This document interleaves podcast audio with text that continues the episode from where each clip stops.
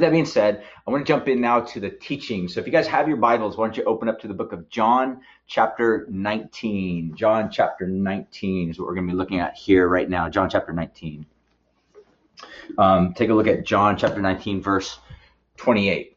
Um, I'm going to read the passage, and uh, we're just going to meditate upon this, and then we will have some time for um, communion and prayer and response. John chapter 19, verse 28 and 29 says this After this, Jesus, knowing that all was now finished, said, to fulfill the scripture, I thirst. A jar full of sour wine stood there, so they put a sponge full of sour wine on a hyssop branch and they held it to his mouth. I want to pray and then we'll jump into what God has to speak to us here today. So why don't you just quiet your heart, close your eyes if you'd like. Um, let's just come before God.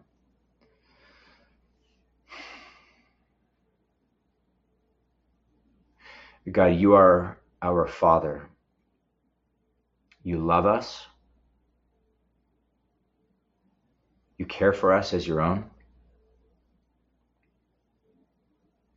God, we want to not give our hearts over to anxiety or stress or fear all of those things that are so natural for us, especially in this moment. We want to pause and reflect upon your goodness and upon how you can relate with us to the degree that you can. And God, let that begin to reshape our hearts so that we would then, in turn, love you and then love our neighbor. And so we pray and ask all these things in Jesus' name. Amen. Um, we've been in a series on Sunday morning prior to uh, catastrophe, global catastrophe. Um, I'm looking at what's called the the phrases or the words of Jesus from the cross, um, and this has been part of that season leading up to um, Good Friday and Easter Sunday, where we celebrate um, Jesus rising again from the dead, His greatest victory. Uh, we've been looking at a phrase each week that Jesus says from the cross. I'll give you a couple examples of these um, as I open my notes and begin to jump into looking at some of these. Uh, we see Jesus speaks a word on forgiveness. He speaks a word on hope, where he says, "This day, today, you'll be with me in paradise." Uh, he speaks a word on relationships and our affection, where he looks to uh, John, one of the followers of Jesus. He says uh, to his mother, uh, "Woman, behold your son." Uh, John, behold your mother, and he reorients uh, relationships around himself at the very center of it. Uh, today, we're going to be looking at really a subject or a word that we can describe as longing. Longing. And in this text, I think what's super interesting to just consider these words, there's two things that really stick out to me pretty um, significantly in the phrase or in the passage that we had just read. Um, and I'll just kind of break it down in these two ways. Number one is we see the human vulnerability of Jesus in the phrase, I thirst. I'll come back to that. Secondly, we see the, the, the divine deliverance of God in the usage of the phrase that gets used um, and it's a hyssop branch that's actually used. I'll unpack that more in just a moment. So I want to look at number one, the human vulnerability of Jesus, and secondly, we'll take a look at the divine deliverance of God and what does deliverance of God look like for us, and how do we live into that as followers of Jesus. Uh, so number one, I want to take a look at the human vulnerability of Jesus, and again, listen to the phrase: Jesus, knowing that all was now finished, he said, to fulfill the scripture, "I thirst." So I thought it'd be good to just right now as a pause to think about what is the scripture that Jesus was no doubt re- referencing or talking about. Now, again, if you know anything about the life of Jesus, you know that he was steeped in the Hebrew scripture, which meant that Jesus was so thoroughly knowledgeable of the scripture, of the word of God, that he lived his life as if the word of God was his very food and he was feeding upon it and it was his substance, his life.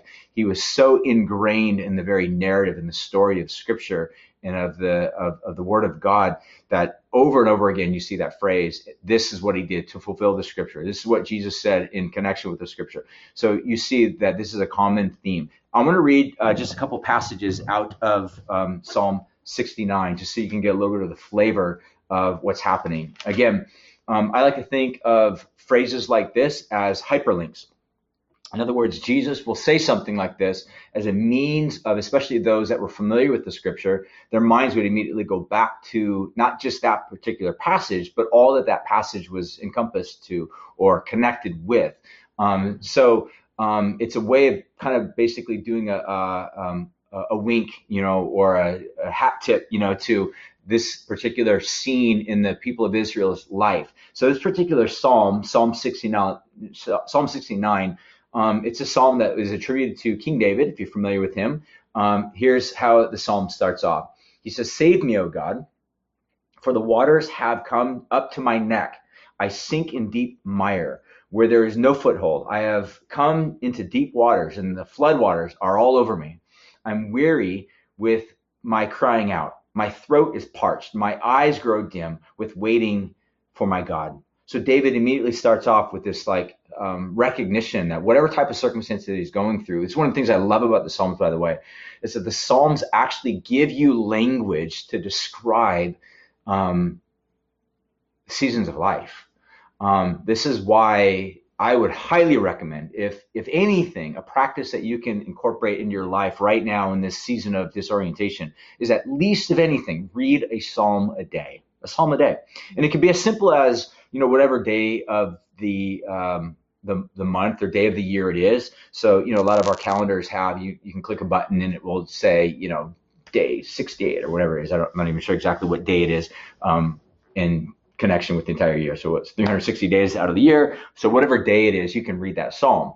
Um, again, there's there's more days of the year than there are, are psalms. So once you hit the last psalm, you just repeat, start Psalm one again or you can break Psalm 119 down. But the whole idea is at least read the Psalms. And the reason why I would suggest this is so important is because the Psalms will give you vocabulary, it will give you language. Um, as you go through life's challenges and hardships and struggles, it will give you vocabulary on how to work through those uh, savage moments. Uh, recognizing that even though you might feel like the way the psalmist described, I'm in deep mire, um, I'm weary because I've cried so many tears. I don't have any more tears to cry. Have you ever felt like that? David did. And David has language and vocabulary that he's imparting to us. And this is a gift from God because there's times in our lives where we don't even know how to describe the anguish or pain or sorrow or anxiety that we're dealing with. And so typically what we do, especially in the culture in which we live in, because we're so surrounded by all sorts of means to numb our pain or emotion, we go to those and therefore, what we do every single time we do that, it, I, I personally feel it takes a little bit of our humanity away. We become less caring, less compassionate, less in tune with the suffering of people in this world, not more. Um, so I, I, think the Psalms is a daily practice that could actually help you become more human, become more in touch with uh, biblical vocabulary, which ultimately will lead you to the heart of God. So, with that being said, um, here's a couple other passages within this. Um, Psalm 69, verse 21, skipping on down. He says, They gave me poison for food, and for my thirst, they gave me sour wine. That's the, the passage, the exact passage that Jesus actually quotes from the cross. He's literally speaking forth uh, scripture. Um, again, I, I, love this because think about it this way.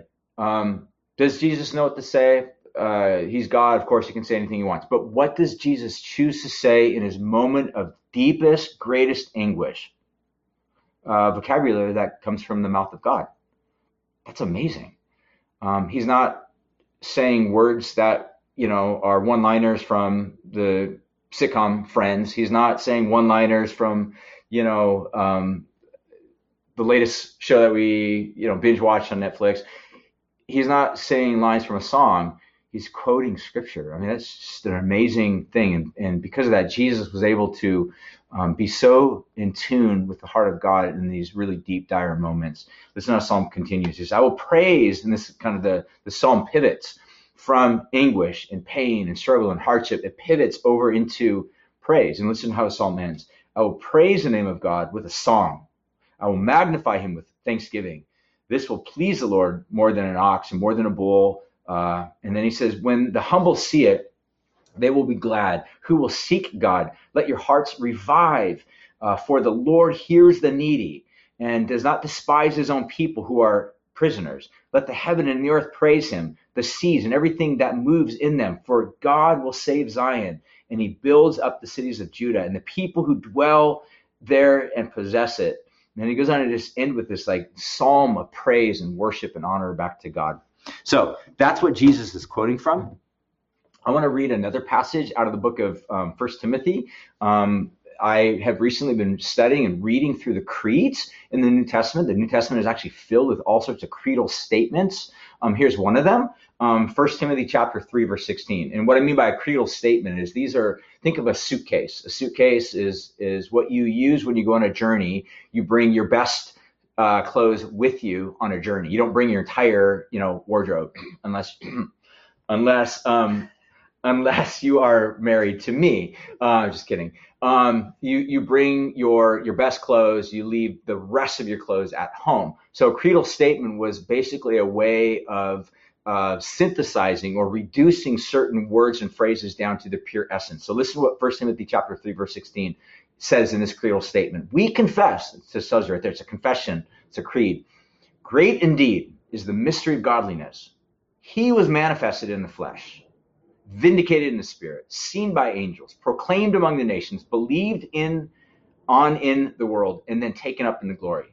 That little phrase, manifested in the flesh.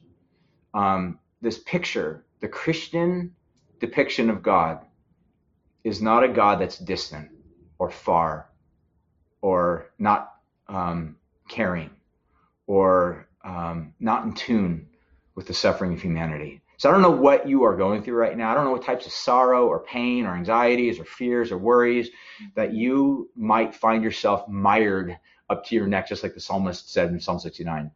Um, and I don't know how you think about God. You might think of God as being angry or frustrated or upset with you or constantly disappointed with you. Um, I want to invite you to see a God that actually fully, completely is in tune with your pain. Just pause and think about that. The, the God that the New Testament reveals to us, that really the whole Bible, but it really becomes crystal clear in Jesus. That it's a God that is very in tune with your pain. Um, Dorothy Sayers, one of the great writers, um, said in a writing that she had written called Creed or Chaos. She says, For whatever reason, God chose to make man as he is, human beings like you and I, limited and suffering and subject to sorrows and death. He had the honesty and the courage to take his own medicine. Whatever game he is playing with his creation, he has kept his own rules and he played fair. He can exact nothing from man that he has not exacted from himself. He has himself gone through the whole of human experience from the trivial irritations of family life and the cramping restrictions of hard work, the lack of money, and the worst horrors of pain and humiliation, defeat, despair, and death. When he was a man, he played the man. He was born in poverty and died in disgrace and thought it all well worthwhile. Why? Um, the resounding answer over and over again is love. He loves you um, when Jesus is on the cross, he says, I thirst. Uh, C.H. Spurgeon, I don't have his quote, but he says something to the effect of the, the one who created the ocean and every droplet of water in all the universe, I'm paraphrasing him, is the one who has now subjected himself to utter thirst. He's thirsty. He's thirsting. Um, the story gets even more interesting because as the final act begins to take place, um, as Jesus cries out, I, I thirst, we're told, according to John, John chapter 19, verse 29, um, the Roman soldiers stood by. They heard earlier they had given him some some some wine. It tells us was which is kind of like an antiseptic or a, a, a, whatever it was to kind of numb your ability, your senses. Uh, and Jesus refused that. But in this particular next step, they actually offer him uh, what says in verse 29 a jar full of sour wine stood there. So they put a sponge full of sour wine on hyssop branch and they held it to his mouth. This little phrase that John tells us. Now, a couple of questions is, is one, what, what was sour wine doing there? Um, and what is sour wine? A lot of scholars believe this probably be something akin to a vinegar. Think of vinegar. Nobody drinks vinegar unless you're crazy and you drink apple cider vinegar like me every single day as a, just a way of you, you think it's going to help you. But um, think of drinking a cup of vinegar. Why vinegar? What's vinegar there for? Uh, well, it's very possible that vinegar was actually used as as an antiseptic, as a means of cleaning and cleansing. And what was the sponge there? Well, um, back in the day, if you were a soldier, you would have a kit, and this kit would basically be something that you would carry with you everywhere that you would go. And this kit would basically have some form of antiseptic, vinegar, that's described here, and um, your toiletries, which when you went to the restroom, you would bring these toiletries with you. One of the means that they would use to, and again, without getting grotesque, that you would use to um, cleanse yourself after going to the restroom would be a sponge. So in this particular context, what the writer John is telling us is that when they heard Jesus cry out, I, I thirst, um, knowing full well what would happen next, uh, the soldier takes this sponge that was very likely used by him for those sanitational purposes, dips it in this vinegar, sticks it up to Jesus on the cross. And I want you to get this image in your mind. The very final act of human beings before God, to God. In other words, what humans give to God, embodied by the soldier, is the taste of feces. And then Jesus dies. The picture I want you to get in your mind, in your understanding, is that Jesus knows what suffering feels like this is the image that the New Testament depicts for us is a God that understands human frailty and pain and hardship.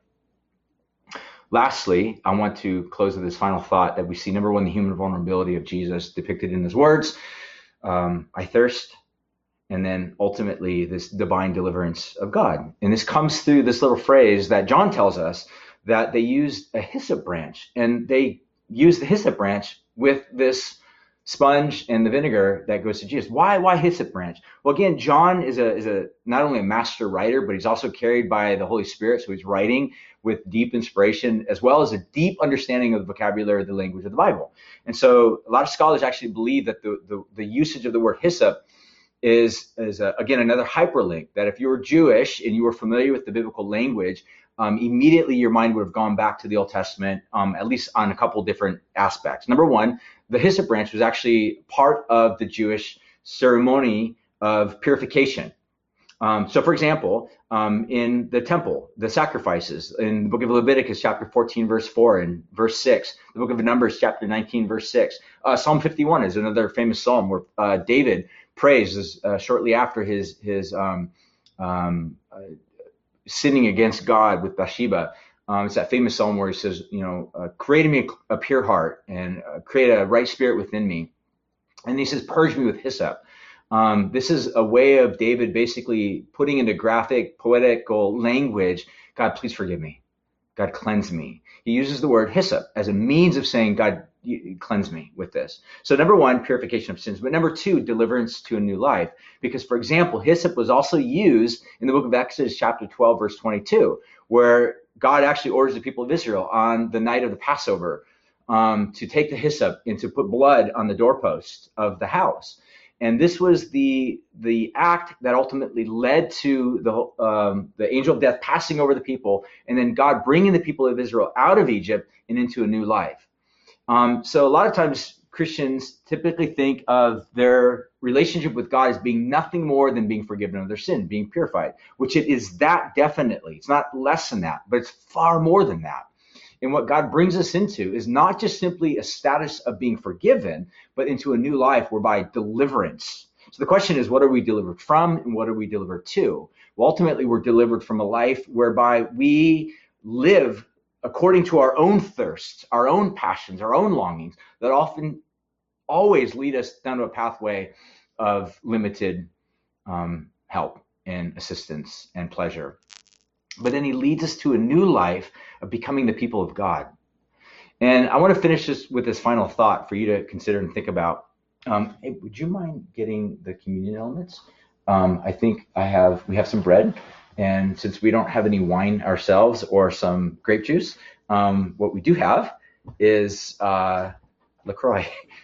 so, so, we're Californians. Uh, we're from San Luis Obispo, so we're going to have communion with LaCroix. So there you go. Um, but um, we see that as we kind of summarize this whole thought together, that God actually um, is calling us to be a, a, a new type of people. Like I said earlier, that I think in this season, we're learning that church is not about the centralized location. It's not about a building. It's not about an event. It's about being people. So my question that I want to ask you, if you're a follower of Jesus, is what does it mean for you to be the church, to actually live the church, to live in a new way in which you bear resemblance to your Father who loves you, who knows what it means to feel pain. Uh, so the question I would ask you, um, just even in a simple way, who, who are your neighbors?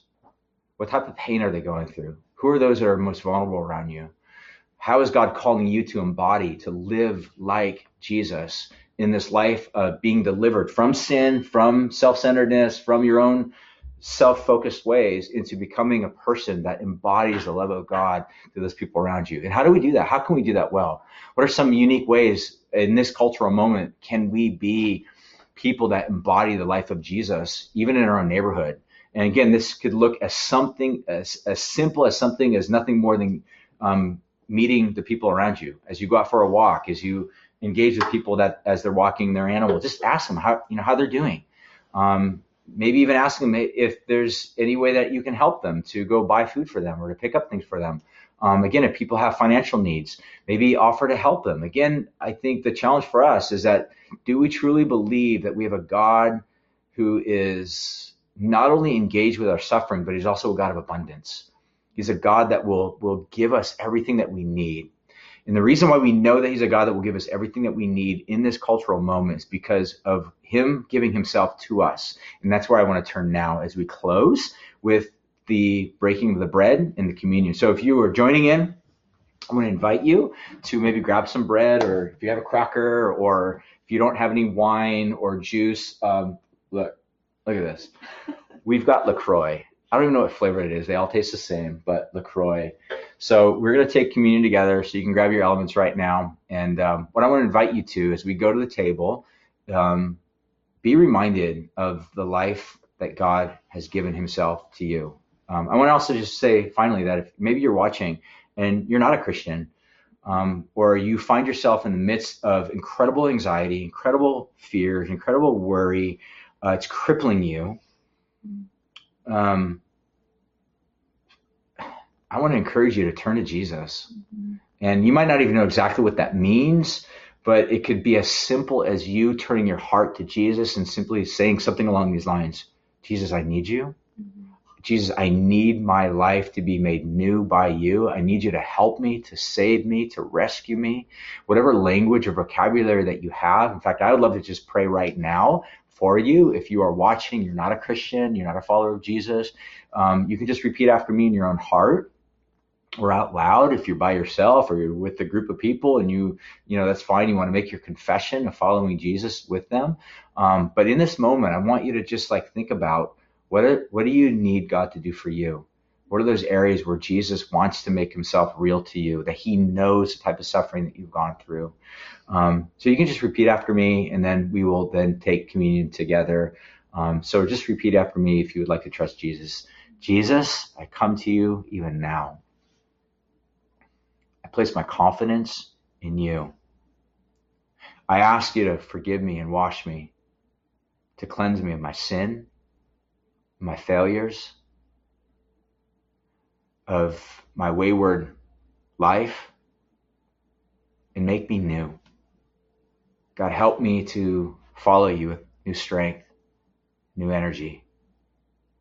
Thank you, Jesus, for making all things new. I trust you as my Lord and Savior. In Jesus' name. Um, if you prayed that, I'd love to know who you are. Um, you can just email me at brian at or you can even email info at or um, I'll tell you in just a moment, we're actually going to switch from here into a live prayer gathering. I'll tell you more about that in two seconds. Um, but let's go ahead and partake of communion together right now as we eat the bread and as we drink the cup.